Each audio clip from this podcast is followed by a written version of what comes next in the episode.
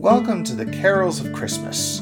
Each day leading up to Christmas, I talk about a particular Christmas carol, explaining some of the history and background behind the carol, and then finally I will sing a verse of it for you. Some will be familiar, and some probably not, but they all point us toward the true reason for the season our Savior, Jesus Christ. If you want to learn more about the history of songs other than Christmas songs, please visit my other podcast, Songs for All Seasons.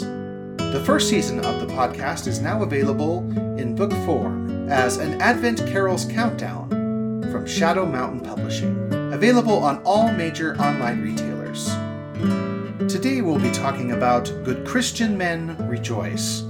This jaunty carol comes from a medieval tune from the 14th century, attributed to a monk named Heinrich Suso. So Suso claimed he heard angels singing the song and joined in the dance with them. The tune still carries with it the joyful feeling that surely accompanied the angels who announced Christ's birth originally. The original text was macaronic, that is, in two different languages, both in Latin and German. Sometimes this carol is set as in dulci Jubilo, the Latin, which is still typically sung in two different languages. This English translation, however, Good Christian Men Rejoice, has become a song in its own right.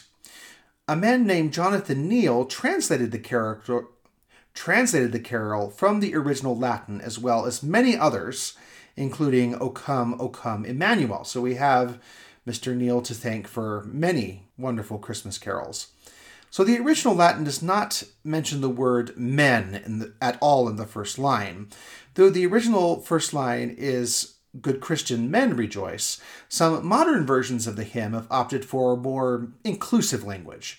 And so you also hear Good Christian friends rejoice or Good Christian folk rejoice, depending on the arrangement.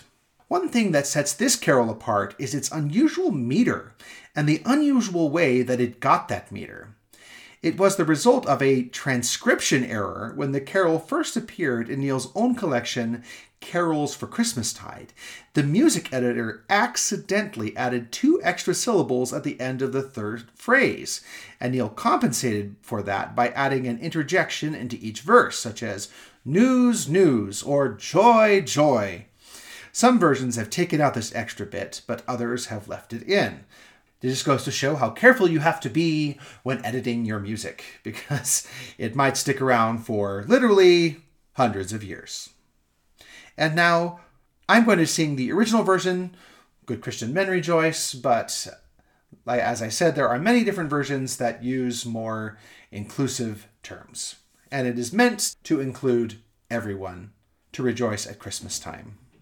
Good Christian men rejoice with heart and soul and voice.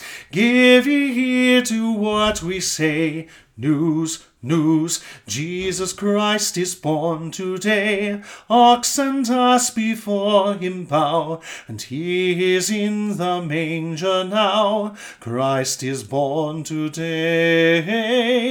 Christ is born today. Thank you for listening, and may God bless us, everyone.